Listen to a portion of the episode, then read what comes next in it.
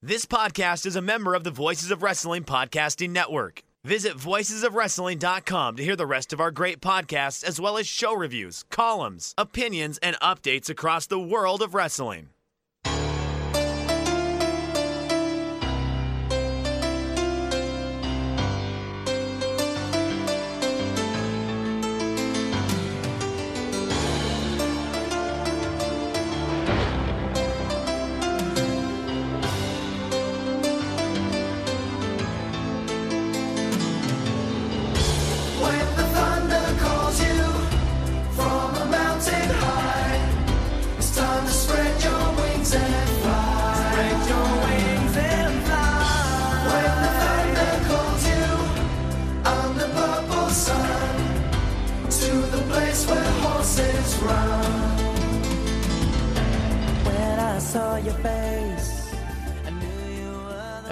Thunder Buddies and travelers down Thunder Road. It's us, Days of Thunder, the WCW Thunder rewatch podcast that you didn't ask for, but we did anyway, coming to you as part of the Voices of Wrestling podcast network.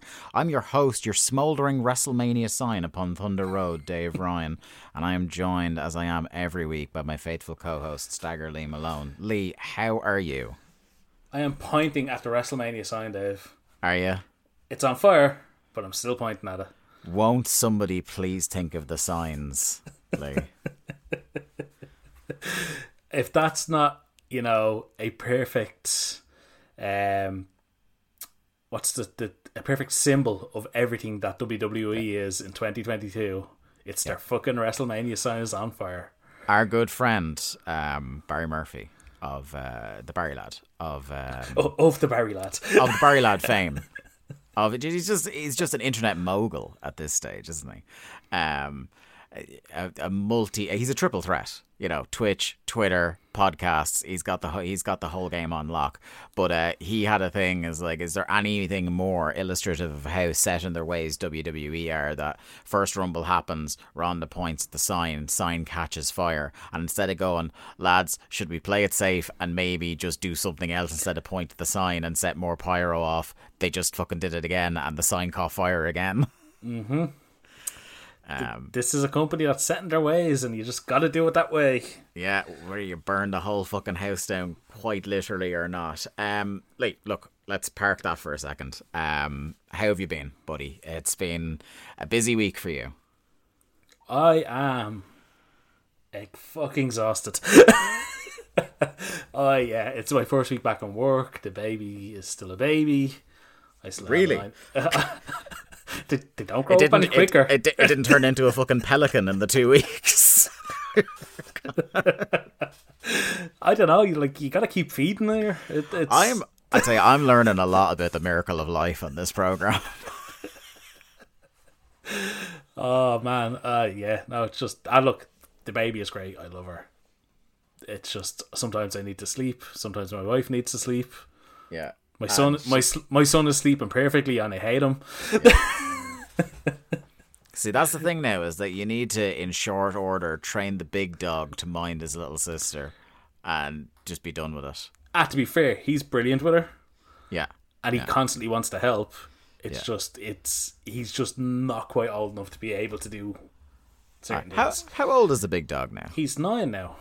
Ah, look, Lee. Hundred years ago, they were sending kids his age off to the coal mines all day. Yeah, but like Nah, not having it. nah, nah. well, you're all heard it here first. Yeah, Da- Dave, need- Dave is pro child labour.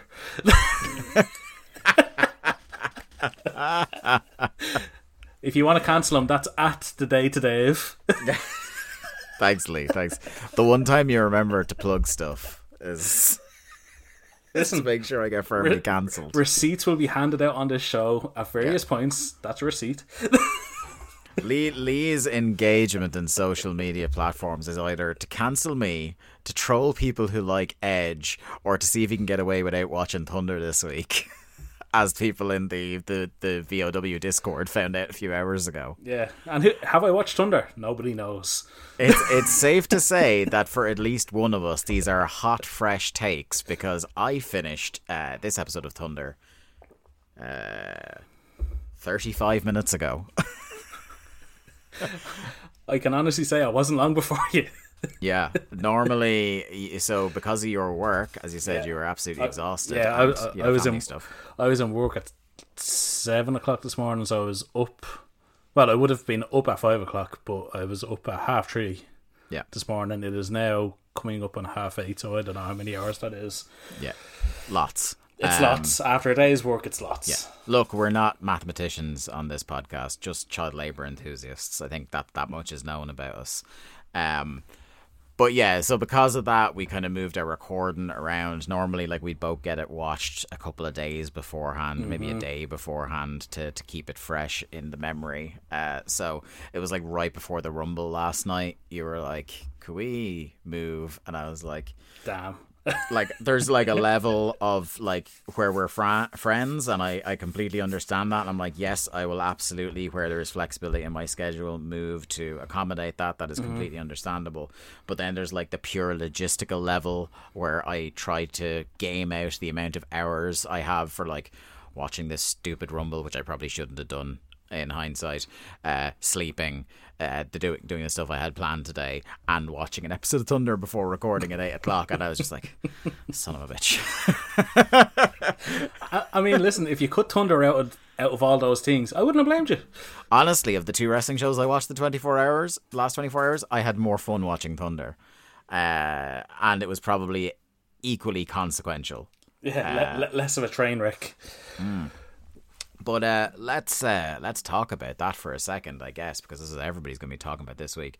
I know this is coming out on the Thursday after the Rumble, so these will be like rancid, expired takes by then. Uh, so Austin Theory labour will too be- long on it. Austin Theory will al- already be WWE champion by the time this show drops. Yeah.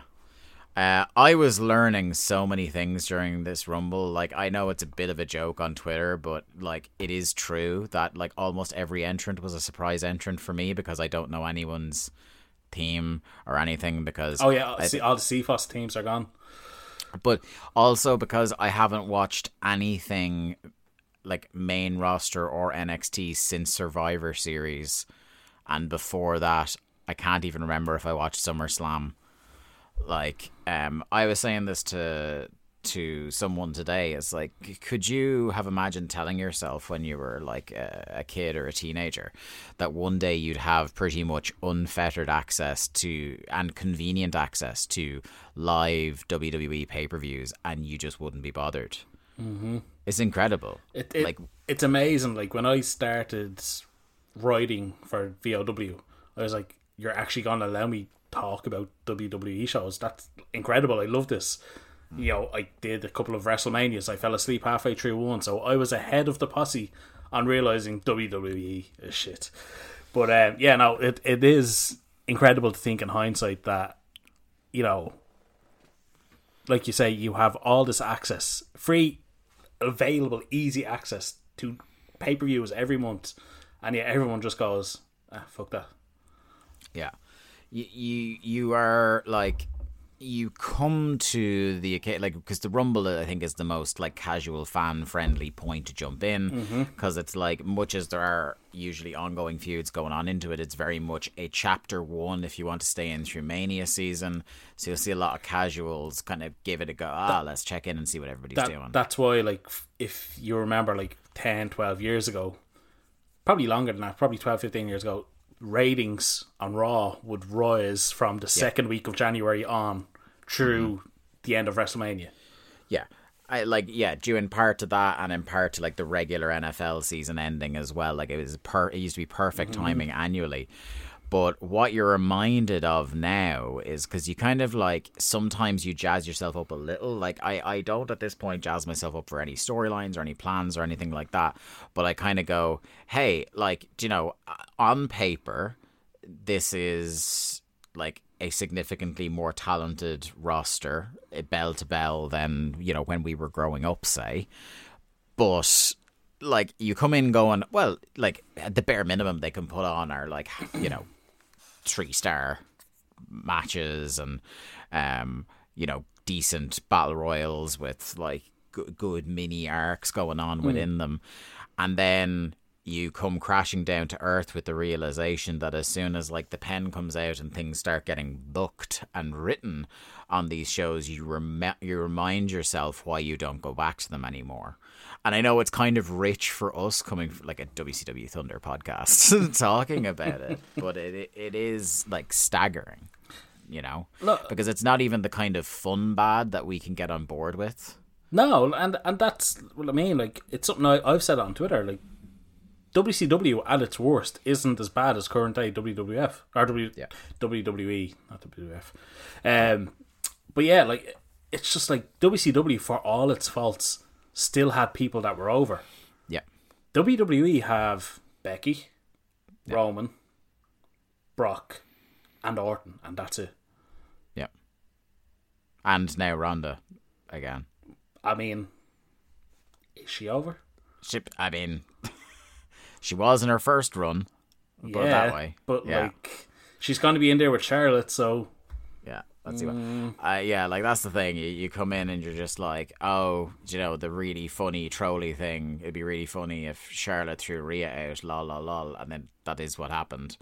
And you know, it'd be really funny if like you know Ronda finally returns, and instead of giving us the Becky match, which is the one Ronda singles match at WrestleMania everyone's wanted for three and a half years now at this stage, they just did it. They, they gave her to Charlotte to appease Charlotte, and that is what they're doing. Yep. Um, so like, yeah, just checked out. Uh, actually, much more excited to talk about Thunder than to continue talking about that.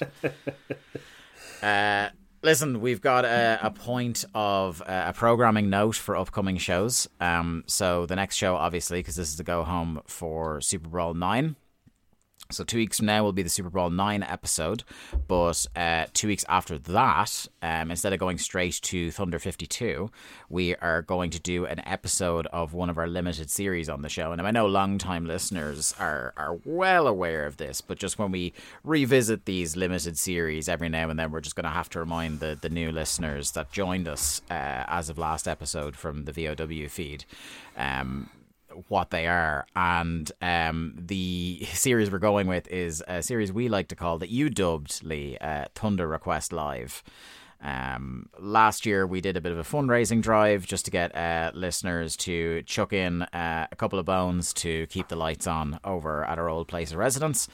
And they did so very charitably, very generously. We really appreciated that, and we said the kind of um, the the the carrot we put on the stick for that was um, if you donated a certain amount, you would get to request a, a show for us to cover and to review.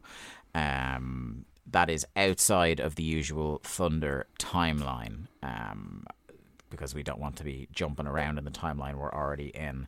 So it could be any wrestling promotion. We said it could be a movie. It could be it could be fucking anything. Like you know, pitch us. It could be the Macho Man's rap album. You know, you you you you make your choice. Um, please, please don't choose that. yeah. So we got we got five shows. We we already did one, um, which was the Saturday Night Nitro, and we did a live play by play for that. Um, we have four left on our wheel of fate, and next week before we start proceedings on Super Brawl nine, we're going to spin the wheel one more time. We haven't revealed what any of the shows uh, have been before we spun the wheel, and that will continue. But we will let you know which one won next week, so that if you do want to watch the show before we do it, um, you can uh, feel free to do so. Um, and of course, as we're watching it, then we'll be throwing stuff into the Discord and onto Twitter as we're watching it, and then we'll be recording it ourselves um, to talk about. So, Yeah, so that's just the the plan for the upcoming shows, Lee. Um, and you've seen what the four shows that are left on the wheel are, and um, I'm pretty sure it's four absolute crackers. Yeah, I'm pretty sure it's actually four kind of diverse of good shows Yeah, that will have um, some interesting highlights, shall we say? Yeah, there's one. two. There's interestingly, and we will get to it if it comes out in the draw. There are two shows that were nominated by two different listeners that are actually quite linked. Mm-hmm. Um, so that's interesting. When we draw the first one of those, I think we'll do that as a one-two. The next two shows will be those two. I think that makes the most sense. But we cross that bridge when we come to it. Um, yeah. So looking forward to getting back onto TRL. We we like to take these occasional breaks off uh, the main route of Thunder Road to to catch our breath. And I think after pay per view is a perfect time. Um, to do one of those. Lee, for the first time on this program, we have a sponsor. We do. I'm very excited about this. After uh, after after three years, uh, we're finally here. We've hit the big time, and uh, let me tell you, we are excited to have on board the fine, the fine people uh, at HelloFresh. What is HelloFresh? You might ask, Lee. You are a man. I, I see you there. I see you on the screen in front of me, and I know you're a man who doesn't like putting in effort when he doesn't have to. Would I be right in saying that? Have you been talking to my wife again? I have, yeah, yeah. I I've been talking to your wife, even your therapist is like this guy, this guy. So i you know, if that is true of you, if what everybody is saying behind your back at the meetings we have uh, in between the podcast talking about you, uh, if all that is true, the people at HelloFresh are here to help you. With HelloFresh, you get farm fresh, pre-portioned ingredients and seasonal recipes delivered right to your doorstep. Skip trips to the grocery store and count on HelloFresh to make home cooking easy, fun, and affordable. That's why they are America's number one meal kit. Lee, it couldn't be made much more simple for you than that. So HelloFresh are here to save your bacon. Um, the new year, really, like you know, we're we're in this phase where it's you know, new year, new you, and the new year is a great time to focus on what's most important to you. Could be saving money to order less takeout, learning to cook, or prioritizing your wellness. HelloFresh is here to help you with endless options to make cooking at home simple and enjoyable. Uh, HelloFresh delivers pre-portioned ingredients to your door, including farm fresh produce that arrives within a week, so you get convenience without skimping on quality. Skip the trip to the grocery store, saving you the wait in long holiday lines, ensuring you don't waste money on excess food. Lee, the the pre-portioned ingredients thing really appeals to me I, because I don't know about you, like I'm a man who loves his cooking, and I don't do cooking by weighing. I do cooking by just throwing stuff in a pan, and the amount of times I have cooked, often it's too much food, but on occasion too little food. Mm-hmm. The idea of having my ingredients pre-portioned before they even get in the house is pretty great. Yeah, I mean, the idea of having a recipe card telling me exactly what to do, how much to put in, how not to put in too much. That's just Yeah. that's ideal for me as a man with a growing family. I get to spend less time in the kitchen, more time with them. I mean, what's not to love? to avail of uh, of HelloFresh, please do go to hellofresh.com slash VOW16. Use the code VOW16 uh, for up to 16 free meals and three free gifts. Lee, that would that would nearly get us through the weekend, 16 free meals. I mean, one, it would actually, yeah. Yeah. So that's hellofresh.com slash VOW16 and the code is VOW16 and you get 16 free meals and 3 free gifts. Lee, without much further ado, shall we launch into it? Let's. This is Thunder episode 51, dated 18th of February 1999, coming to you from Salt Lake City, Utah. Uh, this is the go home show, as we said earlier, for uh, Super Brawl 9. Um, and we start off with a cold open that flashes back to Nitro with a man that I can only describe as Wet Bandit Hogan. I can now only imagine how bad Home Alone would have been if Hulk Hogan was one of the wet bandits. Terry and Marv. Who who could oh it'd have to be Ter- it'd have to be Terry and Ed, wouldn't it? Gotta, gotta rob your house, brother. Brother Bruti with him. Yeah, yeah. Oh my god, yeah. Would would it? What gimmick would he have? Which one of his gimmicks? I mean, it could be any of them. He could be the butcher, The man with no name, the man with no name. It could be the booty man here to rob you.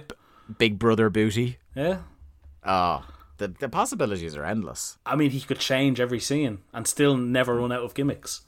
Yeah. Would that? Oh my god, would that make Sting the old man across the road with the shovel? Yes, yes, it Joe who would. comes to save the day at the end because he's like a stalking presence throughout the film. Well, I mean, now you'd have to book Darby as the kid. All I'm saying is, Chris Columbus, get on the blower to us. We have a dynamite idea to reboot this. I know the the movie they, they did a movie on Disney Plus last last year. I haven't seen it, but without looking up a single review, I guarantee it's shite. Come to us. We've got a much better idea. Yeah, okay, we have to do that now. Yeah, yeah, hundred percent. Um, Yeah, look, this wasn't. Uh, I think the worst Hogan look we've had so far was the uh, the was it the NWO cap, uh, head. sunglasses. Yeah, the with flannel shirt and jinko jeans. Mm-hmm. That that was the worst Hogan look so far. This though, this was a Did, did you notice that it was a balaclava on his head? well. It would become clear later on that that's what it was Out, because out of context at the start of the show, did you notice it's a balaclava? No, what I wrote down out of context at the start of the show was that he was wearing a hat that was two sizes too big and a shirt that was two sizes too small. Uh, with the most enormous collar line I've ever seen in my life. Like, this was proper. Uh, look, there's no two ways about it, Lee. There was a tremendous amount of Hogan cleavage on show uh, in this cold open. Uh, he was leaving very little to the imagination in this shirt. Listen, sex sells. It does, you know, and uh, Hogan leading the industry in that. Uh, he's he says uh, he's going to give Flair one shot at the world title tonight. Skips forward. It shows him trying to claim a count out win. Surprise, surprise, because Flair isn't there, and and as we would learn later, he knows well he's not there. Um, U.S. champ Piper emerges uh, in his T-shirt that says "Reality check" on it. Get it? Edgy. He, he was years ahead of the Trumpites, wasn't he? Oh my god, streets ahead. Uh, do, do, do you know what I love though? Yep, Roddy Piper is the US champ. it's a weird one, isn't it? Hulk Hogan acts like he hasn't seen Roddy Piper in years.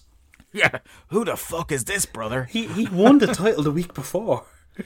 He looks uh, almost as stunned to see Roddy Piper, current champion in WCW, as he was to see Warrior when he debuted. Yeah, Maybe it's just that Hogan is utterly per- like he's like one of these out of sight, out of mind people. Like if you're not currently in front of him, he completely. For- oh my god, I haven't seen you in years, brother. he's like a horse when he turns his head with the blinkers. He's like, oh my god. Great to see you, Jack. um, yeah. So uh, Piper says Flair is busy tonight, so they it it is them that will wrestle. Skip forward to Piper. He nearly has Hogan beat with the sleeper. You forgot the important part. What? Piper is still an acting commissioner. So I think that brings the number of authority figures to 106. Yeah, that's a big boardroom table, Lee. I mean, we have Mrs. Raven, Yeah, we have Nick Lambros, Nick Lambros, legend. JJ Dillon, Don't know if he's dead, but still rest in peace to a real one in case. JJ Dillon, Yeah, Ric Flair, Ric Flair. Eric Bischoff. Eric. Well, Eric Bischoff is currently still getting the coffees, isn't he? He's not back in charge yet. Yeah, but he's still an authority figure. Yeah, Um, Vince has made matches. The NWO Vince. yeah. Um, My, most members of the NWO have made matches. that is true. So that Yeah. that includes what twenty six other people. Yeah. Um, who else has been an authority figure? I feel like Jericho has booked himself into matches before. Well, he did go to the. Oh, uh, Gene booked a heel turn and a feud by himself last week on the show. that is true. And let me let me say, I can't remember who it was. Uh, I want to say it was, was it our friend Monkey Buckles, Mark? Uh, some somebody, one of the the usual um, uh, Thunder Buddy gang uh, was saying to us last week that we should uh, that they are totally all in on like a procedural series where uh, Gene Okerlund goes around starting angles and just walking away. Oh, for the hotline, yeah. Yeah, yeah. It's like it's like a reverse Scooby Doo. It's like he it's like he's going in and he's causing the central mystery of the show. Like he's going in. Maybe, maybe he's the man behind the white Hummer. Who's Possible. to say? Yeah, I mean, I mean, who's behind the Hummer would have sold a lot of um, a lot of calls on the hotline. Do you know what? If it had turned out all this time that it was him in the Hulk Hogan colored Dodge Viper that ran down Savage in like one of the early episodes of Thunder, that would be one of the greatest swerves in the history of the sport. The the Viper that had the license plate H. Hogan. Yeah, Oh, yeah, that'd be the very same one because that's what that that's what he'd do to throw you off. Gene's a smart guy, you know. Um, so Piper nearly has this match with Hogan won. Um, when Hall arrives with the stun gun, stuns him to bits for a DQ. Um, stuns him to bits. I was like, I, initially I had that usual gut reaction we all have at an NWO run in and, and disqualification. I was like, oh, fuck this. But I was kind of thinking, like, I know they're doing Hall and Piper at the pay per view. So I'm like, even though I hate an NWO run in, at least this was one that actually played into an existing storyline instead of solely just being getting out of a finish. Um, so I don't want to say I give this one a pass, but it's like it's one of the the more sensible ones they've done. Yeah, there seems to be some kind of logic behind it, I suppose. Um, yes, as we said, it's our go home for Super Brawl, and a steel gauge, a steel cage comes into view, and the announce team say they have no idea why it's there. Because now, why would they? Now, Lee, here's a funny thing.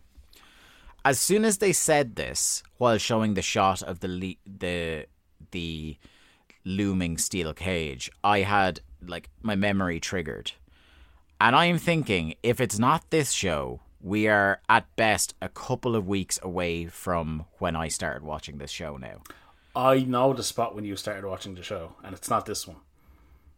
oh, do you? Yeah. Because it is this year sometime. Mm-hmm. Okay, because when they said the steel cage is here, we have no idea why, and then it, like we had a Lash LeRoux match shortly afterwards. I was just like, "Is this the first Thunder I saw clips of?" I don't think it was. I think you were a bit later on. It might be. It might be. Let's see. We'll, we'll see what happens because, and your theory stands to reason because I don't have solid memories of anything else that happened on this show. Um, but anyway, let's let's roll on. I know I was definitely watching it before Sid came back because um, I remember him coming back, and I had already been watching for a while at that stage. We will piece this mystery together as we go, my friend, and I know it's still during the Lash LeRoux singles push. So, Well, I mean, that last year's. as well it should have, my friend. I will have no rage and cage and slander on this program. I mean, You mark my words. that's because you look alike, Bunny. of course, yeah. The virtual fucking body double is the two of us. Life model decoy of the man. Um so NWO Black and White versus the Horsemen to go on to Super Brawl is our main event this evening. It's funny because they do this thing where we have no idea why the steel cage is here, but by the way, our main event is Horsemen versus NWO. Uh, like it's just you you want to telegraph something. I mean, they, they, they- could, they could just tell people there's a cage match to end the show. Stay watching the fucking show. Yeah, yeah, like yeah, because that might build viewership, and they hardly mention it on commentary after that until the cage match.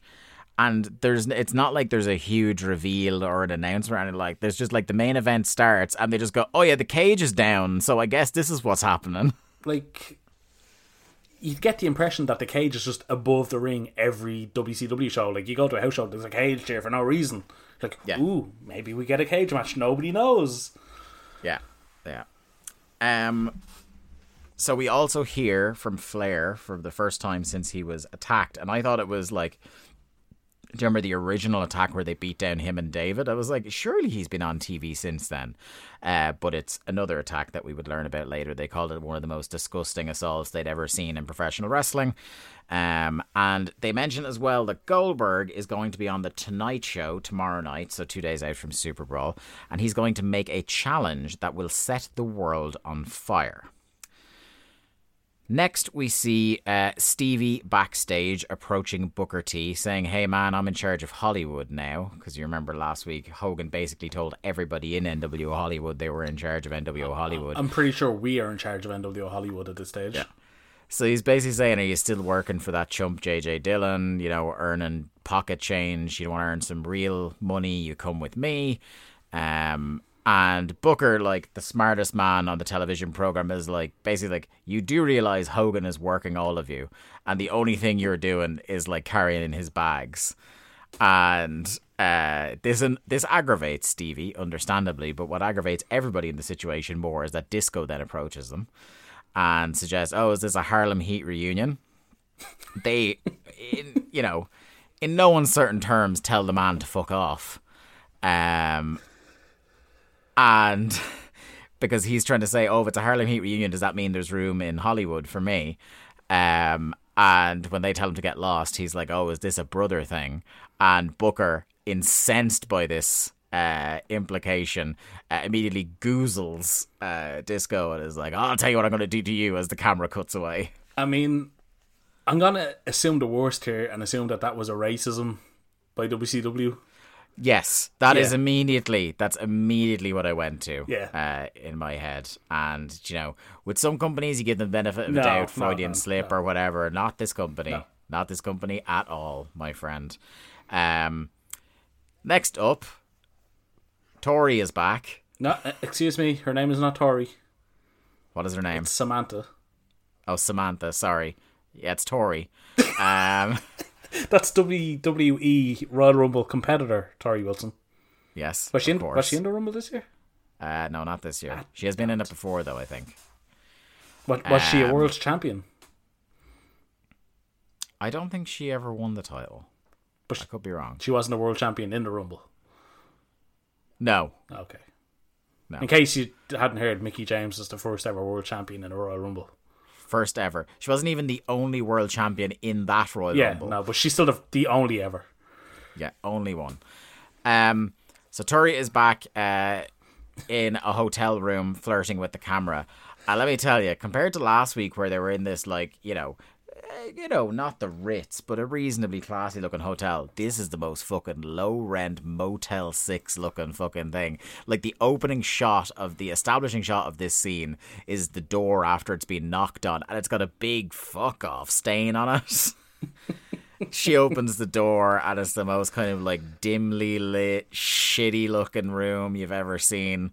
Um, and she said, "Oh, I guess the meeting went well." And the the person behind the camera hands something over. It's the stun gun, and she says, "Oh, did Scott give you that?" So there's an implication that whoever Samantha has been talking to this whole time uh, is a new or existing member of the New World Order. Fun, fun, fun. So last week, you know, the the vignettes were all very employed. I mean, this was just straight up porn. Straight up because she's just like, "Oh, have you ever used one of these?" Yeah. Uh, referring to the stun gun, and said she has some experience with them, or that she's very Yeah, experienced. I'm very with experienced with this piece of machinery and starts chasing the camera with the stun gun. Yeah, and then we've got fade out, and then we get back to probably the most disappointed I was in one respect on this whole show. At home with the Ravens. I was so for, excited.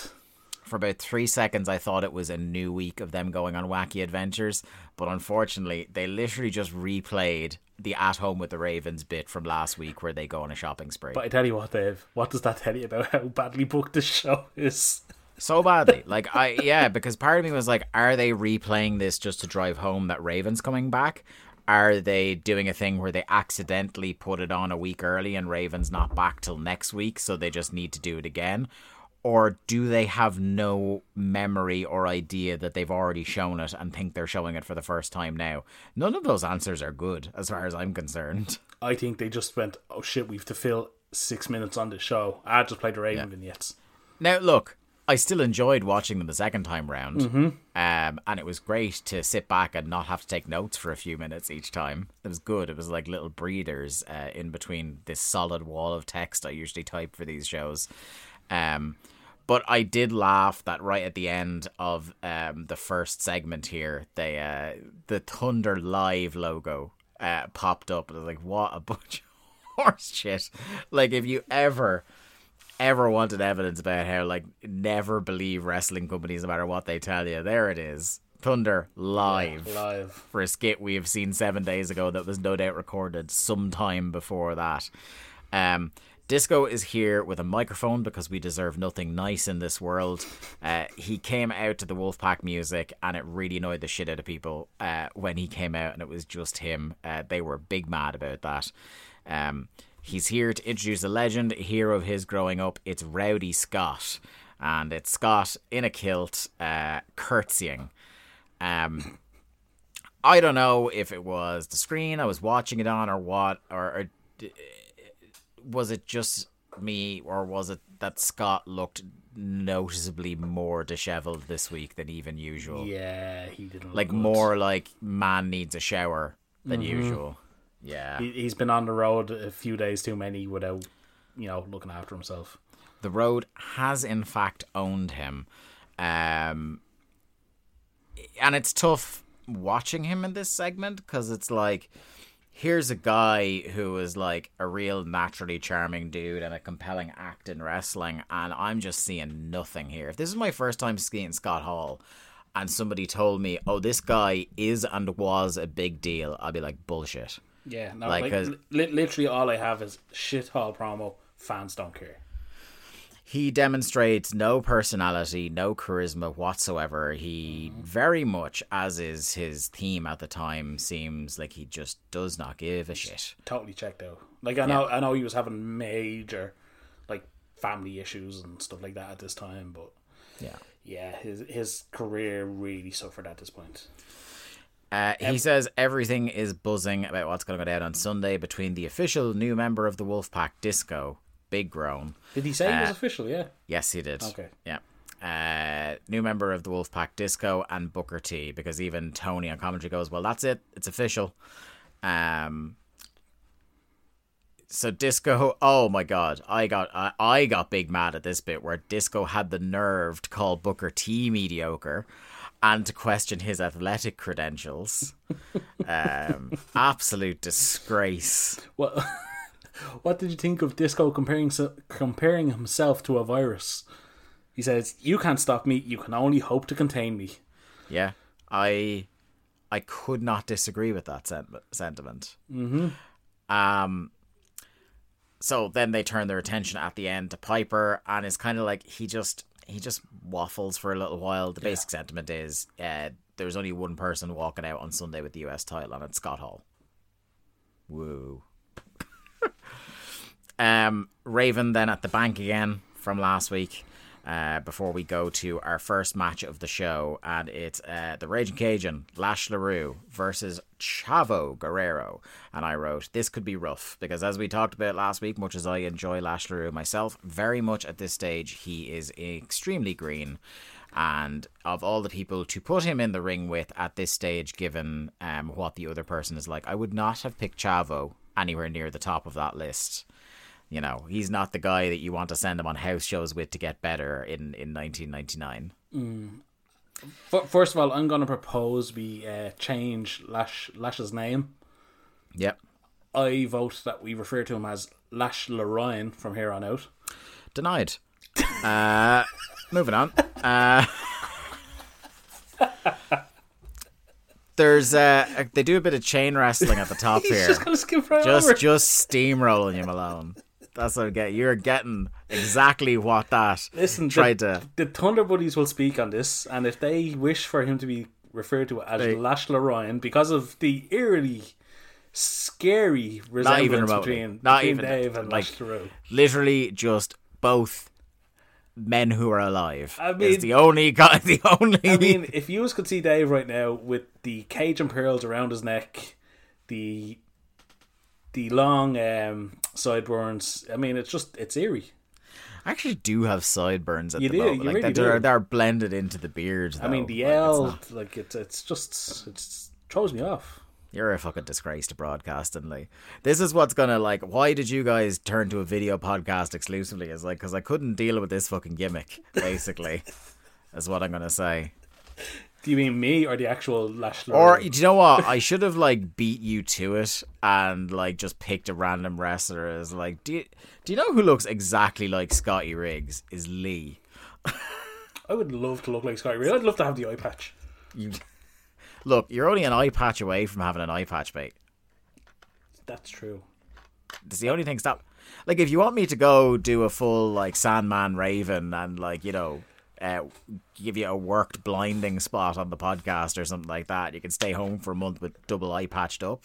That's cool. I mean, I'm sure you could arrange. I'm pretty sure there's like a long list of Irish wrestlers that would love to blind me.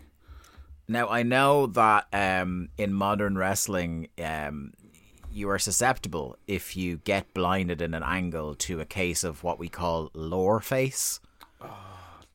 Which unfortunately, um, one Malachi Black is very like he- has desperate lore face at the moment. So I don't know if you want to run that risk. Is that like grayscale where if it touches you, it just overtakes everything? Essentially, yes, yeah. I don't think my boss would like that. it's tough. It it gets like progressive on your face. You cut increasingly rambly promos. Um, do you know, like on the upside, eventually you'll end up with like a a, a large tattooed heater showing up and doing your dirty work for you. So maybe like Yeah, but you know, no, my couple- my look it'd be Wyndham Rotunda. Oh yeah, that would be great. I I'd watch that show. What me me what me and Bray Wyatt? Yeah, it's like you get to relax at home while Bray Wyatt goes to work for you. I mean, yeah, I am a man of very little effort. Yeah, that would be great. I'm telling you, look, somebody needs to sign us to some sort of developmental deal with all these. We're firing out these TV and movie ideas on this show. Um, early on in this match, they start doing some chain wrestling, and um, what I a spot I, I really liked seeing that you don't see very often is like the rare outswinging arm drag from from Lash LeRoux hits. Like he does a couple of normal arm drags, but he also does the kind of like outswinger where he doesn't like Chavo doesn't pass over his body during mean, the arm you mean drag. a Japanese arm drag? yes, that's I was trying to think of the name of it earlier on. Okay. Um. Just as you were describing like outswing, I was like, does he mean a Japanese arm drag? Yes. Yes. Yes. yes. I mean, my favorite spot early in the match was where the camera cut away. Oh, yes. Where like for the second successive week, uh, WCW production just gets bored watching a match, and they cut to something that happened backstage. And I, I, What was the director's name? Keith Mitchell, the guy that just retired. yeah, yeah. So he was sick of wrestling this long ago, and it took him twenty three more years to I mean, retire. the man went through a stint in TNA and still never cut away from matches like this. so Tony says we've got a camera crew outside. We've got to go there urgently. They go outside, and by the way, like this show gets broadcast in prime time, so it's nighttime in January. Uh, or no, in February, and they cut outside, and it's broad daylight, and uh, a limo is pulling up, and Rey Mysterio is just kind of like trucking along in the car park, walking along, and as the limo stops, the uh, the window rolls down, and it's Lex and Liz, and they basically Statler and Waldorf style heckle him, drive on a little bit longer, stop the limo, uh, door opens, Liz gets out, and as Lex is trying to get out, uh, Rey Mysterio runs screaming from off the corner of the camera and like kicks the door into Lex's arm. Uh, Liz freaks out. Lex is screaming. All the while, like as he's going off camera, Rey is screaming about that. That's thug life. Just I mean, have you not never seen tugs on the street kicking indoors? well, I was gonna say the original Doctor of Thugonomics. Incredible scenes. Who knew? Who knew? Like if you were to, like I wouldn't until this day I wouldn't have believed you if you told me that John Cena watched his Rey Mysterio tapes. But now I can see it. 100%. Um to, what's brilliant then is, like I said, it's nighttime. They say they're cutting outside right now. It's broad daylight, and as soon as they cut back, uh, Tony's like, "Oh yeah, I was uh, that, that was footage from earlier this afternoon." Yeah, after saying we have to urgently cut outside, our camera crew are there. It's like, oh no, no, that was recorded earlier on. Brilliant, brilliant stuff. Uh, back to brawling on the outside with Chavo in charge of the match. Chavo stretching Lash out. Uh, Lash gets a few moments here for a little bit of shine and some showboating. Um, he does this cool um, float over Northern Lights suplex. Um, it wasn't like 100% smooth, but I liked the idea. Do you know what it looked like to me? Is What? do you ever see? Oh God, what's the name of the move? It's like that that kind of float over DDT. I think Ospreay used to do it. It's where you basically flip into a DDT. Oh, like a DDT destroyer kind of yeah, thing? kind of thing. Yeah, that's yeah. basically what it looked like. Lash did. He spiked Yeah. his own head. Yeah. Um, it was a cool, like it was kind of like it was one of those. The idea of what they were trying to do was cooler than, like in terms of smoothness of how it came off. Um. So Lash get then gets stuck in a tree of woe, but hung kind of reverse, like over the outside, Outside, of the yeah. turnbuckle. Um, Chavo keeps beating on him while hung till he's DQ'd. The classic being DQ'd for kicking too much ass wouldn't break the uh, at the ropes for a five count. Chavo then shoves the ref over, and the commentator's like, "Oh fuck yeah, that's a fine." So they they they, they say that on uh, just keep that continuity. They say, "Well, that's him getting fined for that." Uh, Kidman in his sneakers comes out for the save, uh, but Chavo takes control pretty quickly, whips him into Lash LeRoux, who's still hanging there. Their heads bonk together, and Lash falls down. Uh, Chavo piles the two of them on top of each other and then goes up on the apron, gets up on the top rope, and the commentators are like, "Oh my god, oh my god," because they think he's going to do like a moonsault or some shit. But he just stands there, kind of celebrating, reveling in his own ass kickery. Um, Lee, it's safe to say that it's it, it's safe to say that you know, much like three of the other four matches left on this show, there wasn't a huge amount to say about this one. No, I mean, they didn't want to beat Lash LeRoux this early. They Yeah. couldn't have Chavo lose because he has a pay per view um, title match three days away. So, Dave, I have a question. Why book the match? I know. Yeah, it's the classic. You booked yourself into a corner in the opening match of your television program with undercard guys. That is impressive. Mm-hmm. That is very impressive. Um, what have we got up next here? Oh yeah, so we've got the shopping montage again, which again, great, but we didn't necessarily need to see it two two weeks in a row. Um, so we've got a Nitro flashback. Uh, Flair telling the driver not to leave the limo for one second tonight. He's like, "Oh, I wouldn't dare violate my contract." We skip forward. The driver is making a detour. It is laid on so thick from the first segment. You're saying the driver. The driver is Eric Bischoff. Oh, is it? Did you not realize that? No, I was watching on my phone, so I didn't see who it was. is it really? Yes. Oh, that's great.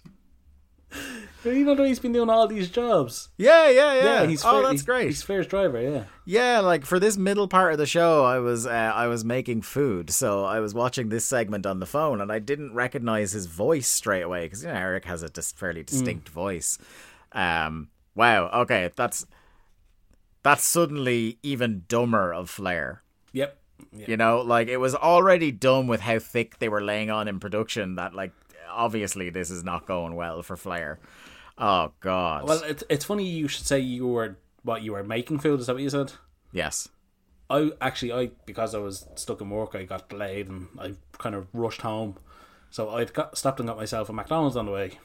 Haven't had one in uh, many's a months at this stage. Lee, I'm going to stop the podcast right here and ask you what is your go-to McDonald's order? Big Mac and a sneak a sneaky six uh, chicken nuggets. Oh, that's yeah, that's a given. That's a given. But um, yeah, I, I got myself. that's finally. You don't have to ask me mine. It's all about you. Yeah, of the course. Uh, I mean, Yeah. I have an, an, anecdotes to tell here. Yeah, no, absolutely, absolutely. Go fuck yourself. So yeah. Anyway, you had your very important McDonald's. So I had my McDonald's, Dave, and Yeah. uh, Yeah, L- Lee Malone's Days of Thunder with you know fucking Wacko the clown over here. I mean, you're Lash LeRoux, you're not a clown. All right, okay. Um, in the hobby, it's not easy being a fan of ripping packs or repacks. We hype ourselves up thinking "Ah, maybe I can pull a Ken Griffey Jr. rookie card, but with zero transparency on available cards and hit rates, it's all just a shot in the dark. Until now. Introducing slab packs from arenaclub.com, the only repack that provides real value, a complete view of all possible cards, and clear hit rates for each one. Now, when I buy slab packs at Arena Club, it finally feels like I know what I'm getting. I was able to open an Arena Club slab pack, and and I'll be honest, it was a lot better than what you normally do. Say you go to a card show and there's a random innocuous brown bag of cards, and yeah, you can open it and look, it's going to be junk. You're you you know what I mean? Like you know what you're probably going to get in those. Maybe you find that fun. And sometimes I do. Sometimes I like just opening up cards and saying, "Ah, hey, look at some random cards, or whatever." But if you're really in this game to to find value and find particular cards, it sucks to have to buy these mystery packs, and it ends up being, you know, almost nothing, you know, nothing of value. Not with Arena Club. You can display again of all available cards, hit rates, grading, so you know that when you're opening up the slab pack, you are going to get something valuable. You are getting something good. And Arena Club, in addition to having those great slab packs we just talked about, is also a marketplace for card collecting, buying, trading, selling, displaying, all that sort of stuff. But those Arena Club slab packs, man, they are revolutionizing the repack game with transparency. After your pulls are revealed, they'll immediately be placed in your vault for safekeeping or trading and selling, and you can have them officially graded by Arena Club as well. So again, sending these things off. It's going to be officially graded by Arena Club. And the Arena Club grading process is accurate, fast, and transparent with full grade rationale provided and explanation of how your card was scored. So whether you're buying, selling, trading, or displaying, Arena Club is the card collecting platform that you have to check out. So right now, got a special offer here for Voices of Wrestling Network listeners. You can get 10% off of your first purchase by going to arenaclub.com slash VOWnet. Again, that's arenaclub.com slash VOWnet. Now, that's a crazy offer. That's 10% off a $400 slab pack. $40 off right there. 10% off your first purchase. No matter what that purchase is, 10% off. Again, that's arenaclub.com slash VOWnet. arenaclub.com slash VOWnet for 10% off your first purchase on Arena Club. And we thank them for sponsoring the Voices of Wrestling Podcast Network. But I came to a realization. The, It's a double quarter pounder with cheese, by the way. the uh, Big Mac. not that you fucking care. I don't. I really don't. It's- I mean, I've I've been in many McDonald's with you, Dave. I'm well aware of what you order. Actually, no, because you've mostly been at McDonald's in Germany with me, where You I like to get my, I get my McRib on, I get my waffle fries on, I get my McWings on. That That's is true. We, we are going, we're going buck wild when we're in German McDonald's because they got some mad shit there. Um, but anyway, This marriage is very much one sided. Is all I'm saying. This is the I came to the realization that uh, the Big Mac patties have been shrunk. yeah. They they're at least five percent, ten percent smaller than what they used to be, and I'm not happy about this. Yeah. Well, do you know what? If you, do you know, if you had expressed some interest in what I like to have at McDonald's, maybe they'd have some sympathy for you. But uh, if anything, I say make the Big Mac smaller. Why? Make them fucking microscopic. See if I give a shit. Here's one for you. What's your go-to dip for McDonald's? Oh, it's probably a curry. Really? Yeah, well, I like, I like a barbecue. Obviously, I think a barbecue is a pretty like fairly obvious route one. One. I've never been a sweet and sour guy. See, sweet and sour is my go-to. Yeah, I've never been a sweet and sour guy. Um, often, sometimes though, like if the stuff is perfectly cooked, like a little bit of salt on your nuggets, and you're you're good to go. Uh, some of the time, especially if you're having them on the go. You know. Um, Of course, Yeah, the, ke- that the, the ketchup is never the correct answer. no, no. I will. What I will do is, if I get my double quarter pounder, right? Th- Is that is Um, that your order? Is it? Yes, it is. Yeah, might want to write that down. Say like you pretend you care, or you know. See, Coke Zero with it. Oh yeah, See, a Coke see, Z. I know these things. Mate, mate, do you think we would have been allowed on this website if we ordered anything about Coke Z's on this show? That was literally question one. R- R- Joe and Rich, they did not care what our show was about. They were just like, Coke Z, yay or nay. We said yay. They said welcome aboard. um, no, sometimes I, I don't like to get the um, especially if I have somewhere to go, I don't like to get the fresh onions on top of the, the quarter pounder because like they're big and chunky and you smell like onions for the rest of the day. So if I'm like on lunch from work and I'm going into a meeting afterwards, I'm not gonna like chow down on a fucking onion because I'm like, do you know what I mean? I have places to be. I don't want to smell like onions. Um, so I learned in the intermittent years that in a lot of the McDonald's in Ireland, if you say I don't want a thing on the burger, they will replace the space that that thing would have filled with more sauce. Really? Yes, it happens. a- It's happened a lot to me where the thing is fucking swimming in ketchup when I get it. Then, so what I end up doing is saying no onions and no ketchup, but then taking the packets of ketchup and getting the correct amount of ketchup on the burger. Then, um, yeah, See, I, I learned a trick years ago before before they had the kiosks. You know that you could alter your your burgers to whatever oh, you want. fucking game changer that was. I mean, Jen, Jen had um, diabetes when she was pregnant, and you know she would occasionally go into Burger King, and she could actually alter the order so that she would get a burger with no bun, yeah, and it would just come out, and it's fucking amazing. But um, yeah, no, I learned years ago that if you order, say it's a a Big Mac or a double quarter pounder with you, whatever it is, and you ask for one thing altered on it, they will have to make you a fresh burger to give you what you want. Oh yeah, yeah, yeah. They have to make it to order then instead of leaving it stacked so there. the simplest thing to ask for is like more mac sauce on your Big Mac yeah. or extra pickles or something. Well, I've noticed since the pandemic that they don't like stock up things as much anymore. Anyway, like Hmm. the stuff seems uh, fresher even when you're just getting the garden variety stuff. Um, God, this might be like some sort of um, you know, paid tier exclusive in future. Like, oh no, well, sure, Joe's got his program where he go, he eats stuff, so we can't really infringe on that, can we? No. Yeah, it can't just be like the two of us bringing my my portable recorder into McDonald's and like just going layer by layer through the burger as if it's a match card. Yeah, we could go around raiding every McDonald's in O'Connell Street because there's like eight of them. I love the idea that it would be all as McDonald's and we'd always get the same thing Yeah, and we just find different ways to talk about the exact same order. I mean, isn't that we, what we do with Thunder anyway? It is essentially what we do with Thunder, yes. Although I wouldn't dare to insult the double quarter pounder by comparing it to Thunder. Fucking starving now. It's more of anyway, a, it's more of a fillet of fish, really, isn't it? uh, the man that has been recently revealed to me as Eric Bischoff. Um, yeah, He's yeah, only like you know one of the main characters in the company. Yeah, I know. Yeah, yeah. This is th- this is a lesson to me. Is like always pause the show and make your food instead of thinking, oh, I won't miss any detail by putting it on the phone for ten minutes. Anyway, Well, I mean, the most important detail is still to come. yeah, he um, so he rings the guys to say we'll be there in fifteen minutes, and he leads uh, them out into a field where suspiciously Nash and Hogan shaped men in balaclavas and black shirts open the door. They tell the other guys in the car, "This isn't about you. Get lost." Um, and then essentially proceed to absolutely beat the shite out of Ric Flair. Um, there are Hummers everywhere. Yeah, I, I- was just about to say, I thought you were skipping over the most important part. This is the No. debut of the Hummer on It wasn't just it wasn't just the Hummer. No, it was There multiple like, Hummers. uh, uh, multiple Hummers, Yeah. an army of Hummers. It's the Hummerverse. Yeah, the the Hummerverse.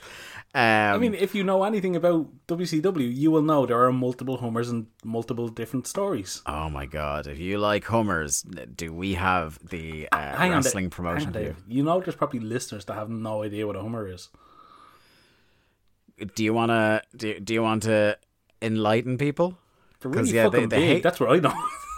the the heyday of these. They're like they're just basically a massive gas guzzling. what wasn't it Um, like Arnold Schwarzenegger made them faint? Like he was one of the like first famous owners. Yeah, because you remember the Simpsons parodied it then where um Rainier Wolfcastle. Remier Wolfcastle had the one as like uh, one highway zero city. Yeah.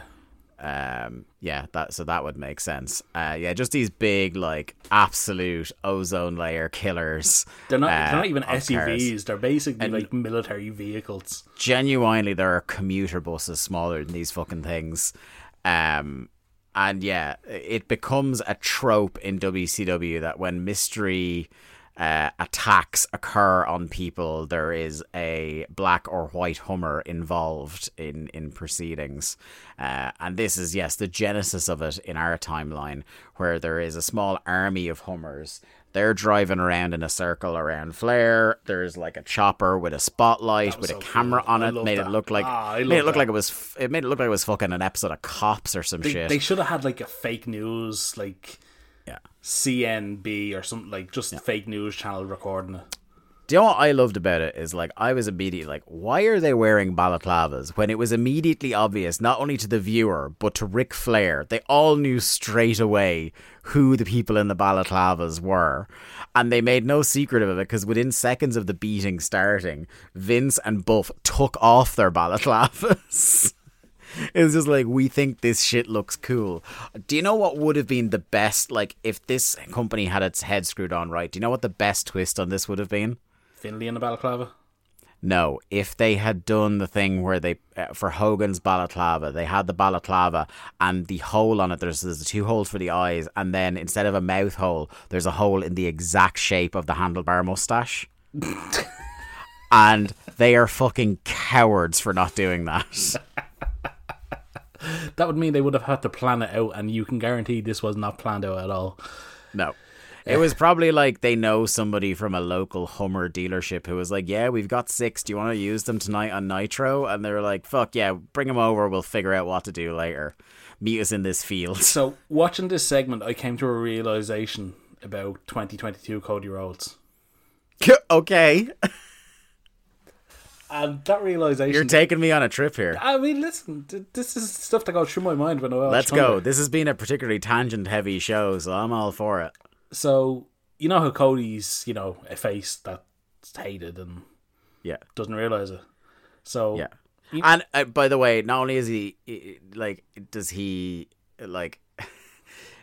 my favorite thing of the Cody thing is people who are taking him at face value, Yeah. saying he's not turning heel, and are getting absolutely worked to bits. they don't him. get it. Yeah.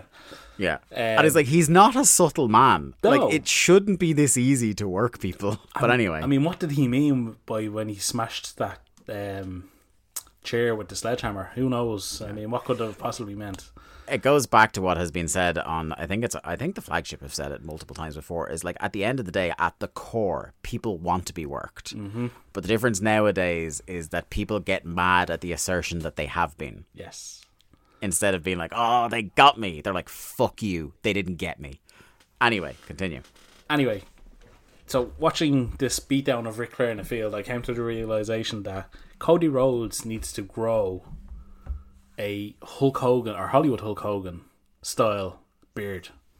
So he needs to have like the the dirt, dirty black beard with the with the blonde hair, and then the blonde beard, the blonde kind of goatee. we we might get him to Gateway there because like he's obviously such a Sting fan that he might do the the the short-lived Sting goatee Oh, that's true. Yeah. and we might gateway him into a Hogan uh, handlebar by doing that. Who knows? Yeah, that's we can hold out hope. I mean, I- I'd love somebody needs to Photoshop that, like mo- modern day Cody with the Hogan with the Hollywood Hogan beard. Hogan, um, Hogan brags that after this beating, that Flair will never make it to the pay per view. Uh, later on, Flair is found and picked up. Uh, then later again, you see him get into the arena, fall out of a pickup truck, uh, grab an axe handle off the back of the pickup truck, and stumble to the ring. Uh, he's badly outnumbered, and they beat him up again as the crowd chants Goldberg. We go back to tonight. Uh, another limo arrives. Uh, this time, it, like in the exact same position outside the building. Um, Steiner sticks his head out. He asks if DDP is there. The guy says nope. Scott turns to whoever's in the car with him, presumably Buff, and says, "Told you." Um, we get Raven and Kanyon at the nightclubs and coming back in the Porsche again. Um, then we get a Brian, uh, a Brian Adams and Horace pre-tape. They do a couple of pre-tapes uh, of the two tag teams in the main event tonight, and both of them appear to be at the setting for their high school yearbook photos. What is the odds that they went? Shit, we have two minutes of airtime to fill. Get the lads to do a promo. Yeah. Do you know what? I actually like the tone of this promo because I, I, I love the bit when heels act have a persecution complex.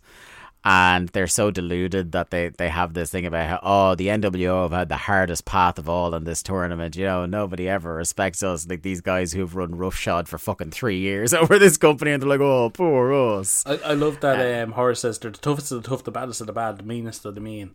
Yeah. I mean, how do Tough Tom and Mean Mark or Mike or Yeah.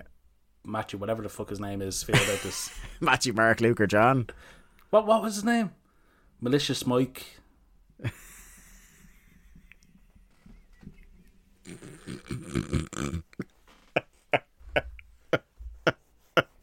Nasty Nick. Ticked off Timmy. I mean, there was a whole gang of them. I mean, I'm, I'm Yeah. not saying they were like the uh, Seven Dwarfs, but like, Yeah. Perturbed Peter was there. I mean, for sure. Horace was definitely taking their gimmick. Yeah. Slightly headachy Harold was there, for sure. I need a nap, Nigel. All the greats. Scuba Steve. Scuba Steve. Um, so they said that they have a, psychological advantage because you know you count down through the horsemen. Flair is clinging onto life at the moment. Mongo uh, can't see shit basically, uh, and Arn is in jail. I'm just like, we have missed a lot by not watching Nitro. I mean, people think so. people think Glock Anderson was a new thing. Apparently not. Yeah. So Mongo is blind and Arn's in jail. It's been quite a week. Um, we go back to the ring. Uh, Jericho's on the mic. He uh, wants to remind people that he is their role model, but you don't know that he is the god of thunder and rock and roll as well. Uh, he then begins to slag off Perry Saturn's dresses, and he's here to introduce a real man in a dress, and that is Ralphus. Uh, Lee, this is the week where we can finally definitively say it. Ralphus is over Ralph has had his own WCW. music. Yeah. Has his own music, got a pop, and not one, but multiple Ralphus signs in the crowd. Mm-hmm. Like, you want to talk about, you know, again, the 2021 22 vintage of Jericho is, you know, we're not going to stand here and go, this is the greatest shit of his career and stuff like that. But this was a guy before this, like, most recent part of his run was a guy who basically his career was characterized by being given the dumbest shit or picking the dumbest shit sometimes himself and inexplicably getting it over. You know, you want to talk about like the list, the best friends with Kevin Owens, like they, you know, you we don't have the kind of time to go all the way backwards to this, like him going through the libraries of Congress last year on Thunder, finding the Ed Strangler Lewis loophole um, all sorts of shit like that. Like he is just this is something he's the master of, and you know you can't say it's down to Ralphus that Ralphus got over. Like is Jericho put got Ralphus over, um, which is like maybe second only to Judy Bagwell in inexplicably over characters in our run of Thunder so far. Um, yeah, um, and I will say. The, uh, the grandma's Sunday best Ralphus was wearing was very becoming of him He looked very happy in it. He was fucking delighted. Uh, I did love as well. Uh, he was wearing earrings with it. He had a big smile on his face. And one thing I was worried about was he looked like he was wearing wrestling boots. And I was just like, oh no. Thankfully, we didn't see Ralphus uh, try to have a Matt Classic here. Thank God. I actually thought they, they looked like, you know, the compression socks you had to wear in hospital. oh, yeah, kind of, yeah. Yeah, That's what they looked like to me. Yeah. Um. Maybe it was that like because Ralphus does take a bump in this, and maybe because he was told he's like you always got to bring your gear, so he just wore wrestling boots because he'd take one flat back bump. Um. The lads on commentary are absolutely obsessed with, obsessed with Ralphus. They go through a break. Uh, Jericho is hanging Juvi uh, on the ropes. Uh, We- tries to get We should say it's Juvi versus Jericho. yeah, Juvi versus Jericho. Yeah, which like without comedy and if they just did a straight match has been really good in the past. Uh, this is mostly shtick. This one, uh, as I said, Jericho hangs Juvi up on the ropes and he tries to get Ralphus to give him a kiss, which gets a big reaction from the crowd. Uh, Juvi escapes. He knocks Ralphus down, which kind of almost turned Juvi uh, heel in Salt Lake City uh, here. Uh, knocks Ralphus down before getting a near fall. I love that, like, randomly a few seconds after this spot, Ralphus decides, right, uh, it's time to stop selling. And just, you can see him up, in the yeah. background, just he just pops up. Grand. No bother on him. Um, pinning attempts in the ring. Uh, Jericho trying big moves, but Juvi is too quick for them. Keeps reversing, keeps running away, uh, keeps coming back to hit a move. Um, the finish of this match, I really liked. Um, you know, it was very short lived, but uh, Juvi runs the ropes, goes for the pop up Rana, uh, and as he does it, Jericho catches him by the legs, reverses it into the Lion Tamer.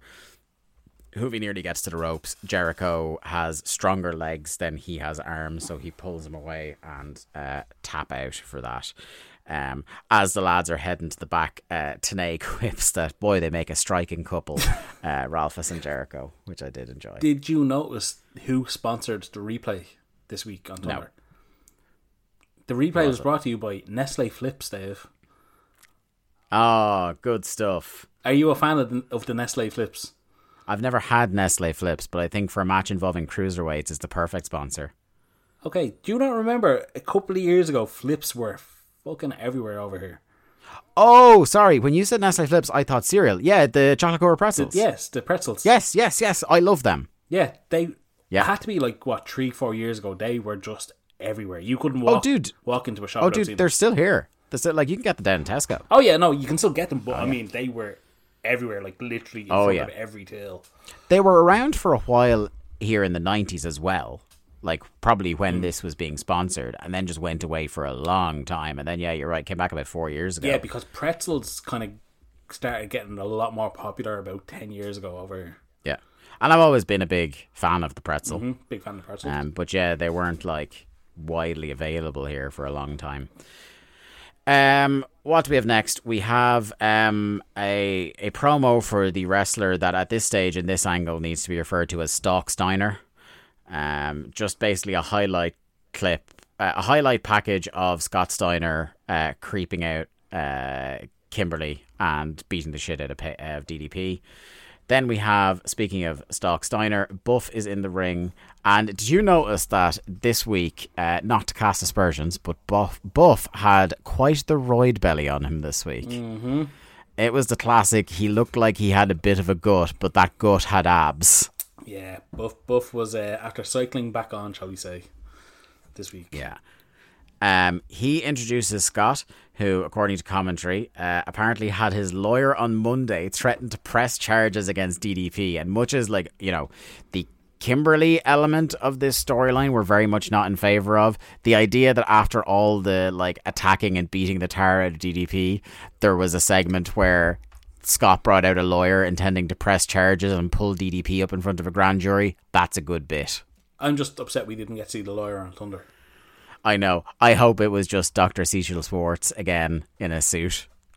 I really hope that's what it yeah, was. that would be a great bit. Yeah. Yeah, or it was like Buff in a really terrible disguise. Um, Or as I'm rewatching um, Arrested Development again, just Henry Winkler. oh, they're gonna say blah blah blah. I actually haven't got to blah blah blah yet. Oh, because this would be like a few. If this would probably be a few years before the heyday of Bob Loblaw's law blog, lobbing law bombs. um, basically, the two lads are in the ring here, and they talk shite for ages about uh, Page and about Kim. Uh, before Buff then introduces Scott's opponent for the night, who is Bobby Blaze, and I know Lee, you're a huge Bobby Blaze fan. Am I? I can see the poster on your Zoom screen there. Massive. Just is that like the, oh a shrine as well? Trying, yeah. I, I have bits of hair and all, yeah. Yeah, super weird, but whatever. Um, Scott, this is like this is just a fabulous squash match. It goes on for less than two minutes. Scott just tosses him around the ring, hits one of his uh, belly to belly suplexes. Uh, even though he's decisively winning this match, he still takes the time to threaten a referee, which I appreciate. Uh, puts Bobby in the recliner. Uh, he wins the match. Then he decides to put him back in the recliner again. Uh, and Buff asks him how he feels. So you get like the whimpering uh, in pain into the microphone, which again, a good bit. Uh, Blaze gets medical attention. He's put on a stretcher. Steiner decides he's not done yet. Comes out, flips over the stretcher, starts stomping on the backboard, which is on top of him, and then puts him in the recliner again as we go to break. I must say, there's nothing funnier in wrestling than somebody getting flipped off a stretcher. No, no, it's a it's classic. Um, our next match is Konnan and Rey versus Garza and Silver King, and this is probably like the main event. You know, we'll talk about the main event. Um, but this is probably the most like because it's blink and you'll miss it. It's probably the most over match on the show because all it is is like there's no pretense towards this being a tag match. Bell rings and Konnan and Rey just go fucking hog wild. Yeah. Big moves, huge crowd pops, um, and my f- like again, this is a show where I I liked some of the finishes, and this was the best one. Uh, where Konnan monkey flips Rey into Into a Rana. Rana, Yeah. was it on was it on Garza? No, it was on Silver King. Oh, on Silver King, on Silver King. Yeah, so he monkey flips him into a Rana. So that was that was awesome. I mean, um, we shit on WCW when they deserve it, which is a lot of the time. Yeah. But they really actually have done a decent job in the past couple of weeks establishing Konnan and Rey as a tag team. Yeah. And I mean, putting them in there with two luchadors helps. Yeah. And that feud for the pay per view has heat. Mm-hmm. You know? Um, and we'll talk about where that goes uh, on the next show. Um, next up, Horseman promo in the yearbook photo room. Uh, they're sick of the NWO, and um, I, I love as well. These these two are the only two people in the company that seem to be one aware and two still annoyed that the NWO keep fucking up this tournament. They're the only ones know? that truly love tag team wrestling.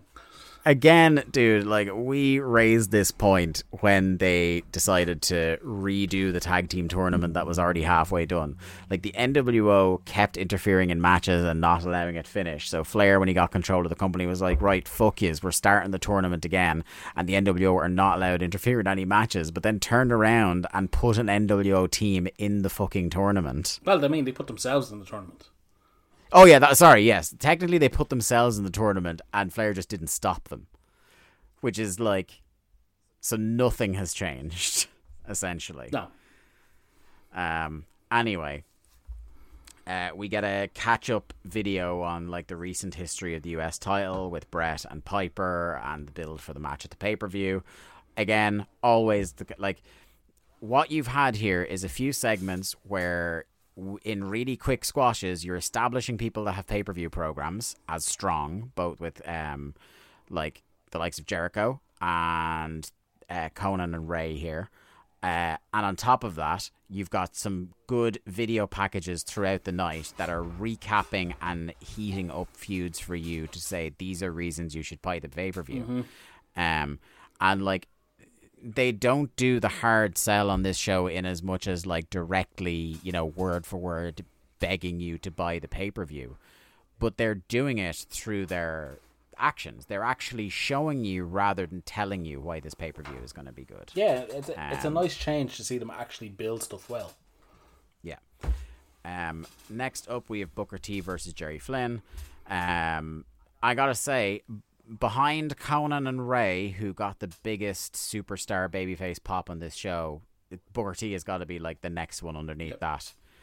People were so excited to see him.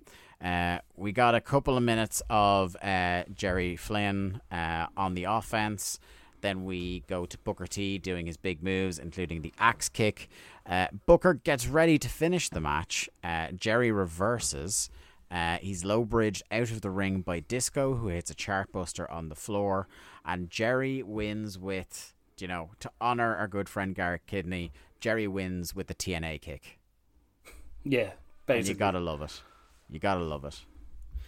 Um, next segment, we've got Gene and Flair in the ring. Uh, Flair is wearing sunglasses. He's all like you can see his freshly stitched cuts and all that sort of stuff. He's banged up and he's a bit shaken. And for the most part, he delivers this pay per view in a very serious tone. He said, like, I could get animated. I always, you know me, I always want to get animated. That's who I am. Uh, but I want to drive home the point here about what kind of man Hogan is. Um, and you know what? Much as like you know, we've always said this match between those two has never been good, but it should have been. Mm-hmm. You know, more of a big deal than it was. I gotta say, Flair did a good job of talking you into the building here and reminding you about like the differences on many levels between these two men, and he goes through a lot about how like to feel like a world champion, Hogan had to have everything handed to him. He had to be the darling of the networks. He mm-hmm. had to be a movie star. He had to have this. He had to have that. He had to literally have the title handed to him on this most recent occasion to be a world champion. And Flair simply goes, you know, by comparison, all he had to do was work hard for 20 years to be the absolute best. He said he's bound by his family, like the honor of his family, to make this a special day. He knows that on his very worst day, because he's saying like I'm banged up, you know, that they, you know, acknowledging that they beat the shit out of him. He's not 100, percent but he said he knows on his worst day he can kick Hogan's ass. And he said, I, I am sick of walking around backstage, walking through companies, and saying to be the man in this industry, you have to beat Hulk Hogan. On Sunday, you've got to beat me. I thought this was a great Yeah, it really was. I mean, look, you know, Ric Flair is fucking great at his job, you know? Yeah. When he's given something to get invested in, there really was nobody better. And, you know, this is a guy that in, what, when did he retire? 2008? Yeah. Like, he got people invested in, like, a really shitty storyline building up to his last, last ever match. Hmm. So, you know, the fact that he could do this in 1999 with Hulk Hogan, yeah, of course he could. Yeah. Uh, we have uh, Torrie, aka Samantha, in bed post weird, creepy taser sex, and she's ordering food. Uh, I mean, and then- knowing what we know about The Atlanta Falcons. going forward in this company, does it surprise you? don't be spoiling stuff, man. It's a mystery, man. Knowing what we know about Redacted going forward in this company, Yeah, yeah. If you think I'm going back and bleeping that, you got another thing coming. you son. really should actually. I won't though. You, you really Absolutely should. won't. Yeah. Um. So she is uh, being taken to Super Brawl. Basically, uh, she's been given uh, tickets to go to see Super Brawl, and she says, "Oh, we have to go shopping. I don't know what I'm going to wear." And then we get to the main event. I'm just thinking, Uh, like, you know, giving his love affair with Crowbar. I mean, Taser. I mean, it's you know, it's just. I'm just saying. I'm just saying. Yeah. I'm not. I'm not king shaming. Yeah, no, it's look, it's going to be Taserface from Guardians of the Galaxy. That's who's showing up at the pay per view, obviously. um. Anyway, so we've got our main event tag match in the steel cage with the commentators just learn, even though we all pieced it together two hours ago. It's the Horseman team of Malenko and Benoit versus NWO Hollywood, uh, aka Half Arsed, Brian Adams and Horace Hogan. Um, do you know what, Lee? For the most part, this was by far the longest match on the show. It was like 15 minutes long. And um, for the most part, I just sat back and watched it. Yeah, I enjoyed this match. I thought, and I don't think it's exactly a high bar to clear, but distantly the best match I've ever seen Horace Hogan have. Mm-hmm. Is definitely the best match we've seen Brian Adams have on this run. Yeah, in this WCW run, yeah, that's fair. I think this was a very smartly put together match where everybody knew what they were doing. They didn't overdo it and try to do like a million crazy things. They just all had a role and they lived up to it. You know? you had the the kind of the swaggering, cocky big man heels that were trying to just like ruthlessly um, punch and kick their way to victory. And you had the smaller technical guys that anytime they got within their reach and got to actually wrestle them, the heels were in trouble. Mm-hmm. And and that's how this match played out. And I thought it was it had really good heat. It was getting really good crowd reactions, which uh, you know a main event cage match is gonna. That was going to be my point. I think the crowd deserve a lot of credit.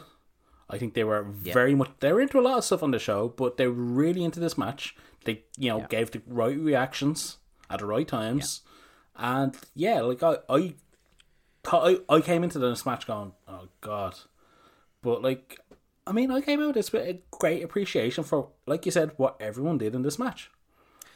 It's also you know WCW cage rules in the, in this case, so um, It's you it's a straight tag match in a cage. straight it's a straight tag match in a cage no fucking escape in the cage because Mm-hmm. the idea behind the ca- you know this uh, i hate to fucking sound like Cornette the idea of the cage match is supposed to trap you're not supposed to be able to get out it's Mm-hmm. supposed to be like you know you get in there and you fight until one person or in this case one team is left standing. And obviously you know we run into one of the the troubling tropes of that kind of cage match where everybody has to figure out a way to get out of the cage at some point. But i thought what they did here and the reasoning behind how they got someone out of the cage made sense for once. And that was uh, now at first i was like oh fuck. Because what happened is Vincent or Vince as he's going by now came out. I was like, well, this is immediately going to knock two stars off this match. And he's trying to get the cage door open. I'm like, oh, he's going to get it open. The whole NWO is going to run out. We've seen this all before. But he gets it out, and basically the heels bundle Benoit out of the ring, out of the cage, onto the floor, mm-hmm. and lock the cage door again. So Benoit is outside, stranding Malenko alone with the bullies which is great. And you know, Vince is trying to keep him down on the ground. He lays in a couple of stomps, but you know, as you would expect, Benoit easily overwhelms Vince, and he starts climbing up on the outside. And this kind of sets us up for the finish of the match, which you know we've made the point about Benoit before, and obviously the CTE and everything like that. But you know, in isolation, the headbutt off the top of the cage looks badass. I mean, it looks it's a incredible. I mean, finish. He shouldn't have done it. I wouldn't do it. But again, it's one of those things where you know, like you know, Ben always says like these are people who like volunteer to do this for a living. You can't fucking stop them much as you might want to. So, yeah, like it, you know, there are definitely safer moves and safer things you could take off the top of the cage that would be as spectacular. But I guess what I'm I'm trying to really put over here, apart from like not that it was specifically a headbutt, but the logic that went into planning, right, let's get Benoit out of the cage so that he can come around and climb up to be in position for the finish. Mm-hmm. The whole thing made complete sense within the story of the match. I think it was an incredibly well put together match. And obviously, the idea of someone leaping off the cage for the finish is spectacular. and it's also the kind of little things because the referee in the match is Little Naitch. yeah. and he's the one that prevents Adams from using the chair on Malenko and allows Malenko to counter. We yeah actually you know classic WCW they miss Adams getting laid out by Malenko so that he's in position for the headbutt. But I mean, Yeah. You look at that crowd when they realize what Benoit's up to. Yeah. They are on their fucking feet and ready for this. And like again, I'm not I'm not um condoning, you know, what he did and, you know, whatever, but like it it's not a particularly tall cage. Yeah. It's not It's not like, it's not like the ones he was doing off the WWF no, cage. it's not. and Um, it's not even the worst diving headbutt we'll see Benoit do in WCW off a cage. Yeah. Now, would I, in his position, have preferred an elbow drop Yes, to meet my finish? yeah. Yes. But I mean, this is a guy that idolized who he idolized, and Yeah. that's why he did it. yeah. And you know, nobody was going to make him change it. Um, That said, I thought this match was excellent. did, yeah. It's the first. It's the first match in absolutely ages on Thunder that when I looked up the run order of the show on Cage Match, actually had a recommended rating from the Observer. oh, there you go. This got this got three and a quarter stars from Dave. That's fair. Like, I mean, yeah, I maybe go three and a half, three, three and a quarter, but yeah, no, it's it's not a blowout match. Like, it's not you absolutely have to watch this. This is just a good, solid TV main event. Yeah. I think if you're one of the people who watches the shows along with us, you'll be very pleasantly surprised by a main event, especially with one of the tag teams involved that turned out to be this good.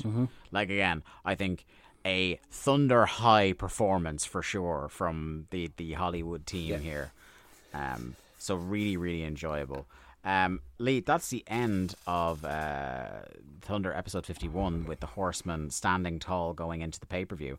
But as you might recall, my friend, this is the go home show for the pay per view. And for those of you who haven't been around before, there's a little tradition that we have on the show before a pay per view. Because obviously, nominally, this podcast came out of the idea of like, how much sense, how much can we piece together about WCW by pretty much exclusively focusing on Thunder?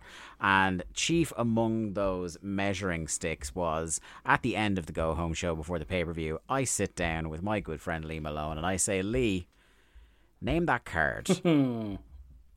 So Lee has to tell me the entire card of Super Brawl 9. Now, he doesn't necessarily have to say what's the stip or what's the title on the line. He will get bonus credit for that. But uh, I want to hear the participants of the matches on this show, and the only hint I always give him about this pay per view is the number of matches. Lee, on Super Brawl 9, which will be our next episode, there will be a grand total of nine wrestling matches. Hmm. Nine matches on the ninth year of Super Brawl. Yes. Hmm. Fated. It's almost like it's meant to be.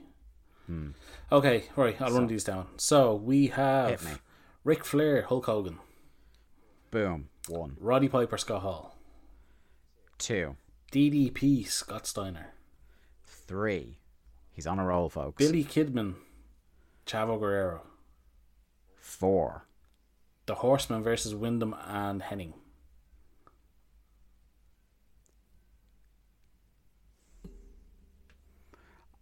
Yes.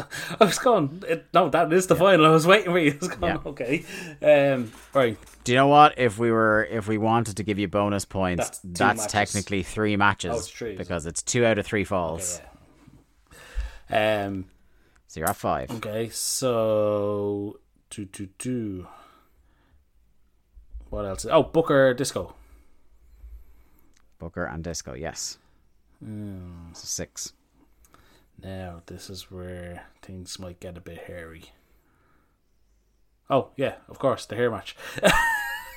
Hey, seven. yeah, Luger and Nash versus Konnan and Rey. I I think if you think about it, you can get these other two. Hmm. If I think about it, I can get these other two.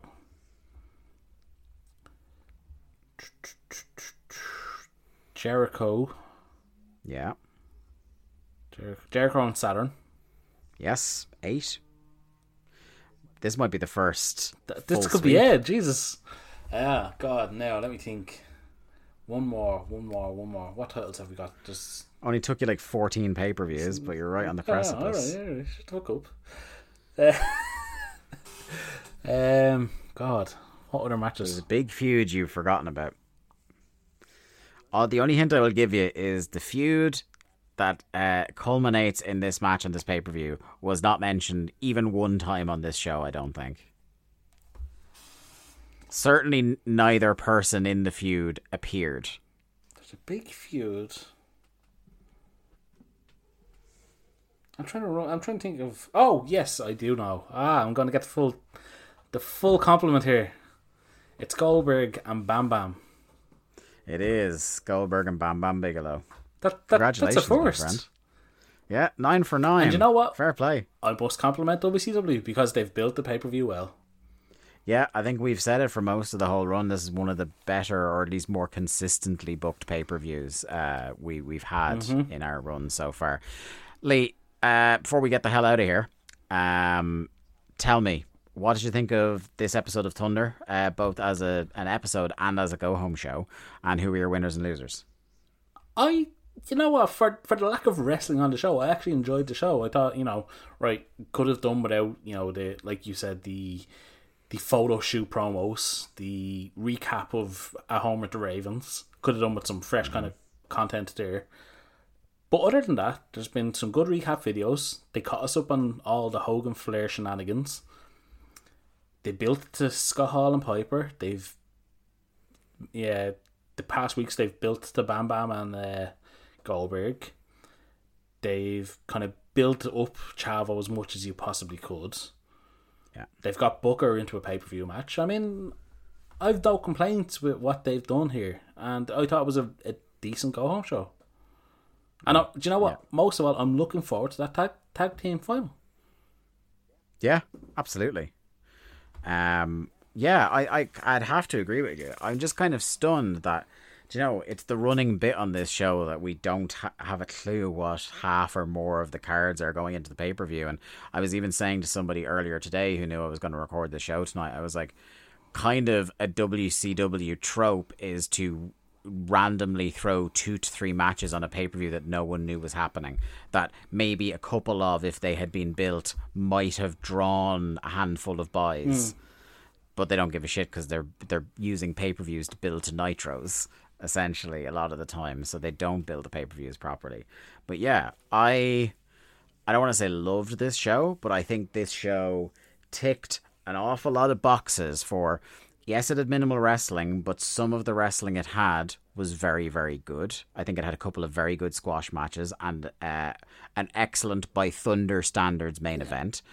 And as a television program that had to inform you of the big feuds going into the pay per view and make you want to see those feuds play out in a match, it achieved its job there. The only caveat being, as we just mentioned, Goldberg Bam Bam is a match that really needed some more heating ne- up after need- they cooled it off. Yeah. Um, but you know what? I think it's fair to say, post finger poke of doom, and everything that went on there, like obviously we we buried that beneath the fucking earth when it happened. And rightfully so. They've actually got one or like they, they have a handful of interesting things going on this month. They really do, and they. Mm-hmm. You know, I don't think it gets talked about that this was actually a very well built pay per view. Yeah. absolutely. Now, again, talk to us in two weeks and we'll let you know how it played I was going to say it, it's possibly in spite of themselves, but you know, yeah, it often is. it's. I'm going to commend them on it. I think they've done a good job. uh, your winners and losers. I mean, Chris Benoit and Dean Malenko come out of that main event looking like, you know, they've been elevated. Um, I think, in spite of him being a fucking chud, Disco has been elevated by being included in the Wolfpack. Um, Yeah. he's either he's been elevated or the Wolfpack has been dragged down a bit. Um, other than that, yeah, no, there's not that much to come away from big winners on the show, but I do, I do think the Horsemen mostly in the main event. Yeah, I uh, yeah, that's And, fair. and to be fair, I don't think there's any heavy losers apart from Bobby Blaze. No. um, your finish counter brought to you by Ludwig Borga. Only five matches on this program, uh, probably with a cumulative time of not more than about twenty to twenty-five minutes. Uh, three clean finishes, one DQ, one interference leading directly to a finish. Uh, this has been another episode of Days of Thunder. Thank you very much for tuning in. We'll be back in two weeks with our episode on Super Brawl 9. Uh, we will see you all very soon. Goodbye. Stay safe. Thanks everyone for listening to another episode of Days of Thunder. Days of Thunder was produced by Lee Malone and edited by me, Dave Ryan. To keep up to date with the show and find all the ways to listen to us, you can follow us on Twitter at WCW Thunderpod or click the Linktree link in our Twitter bio or in the show notes. I am at the Day to Dave on Twitter and Lee is at Malone underscore 713. Days of Thunder is a part of the Voices of Wrestling podcast network. Follow the VOW network anywhere good podcasts are sold for more fine podcasts than you can shake a stick at. Thanks.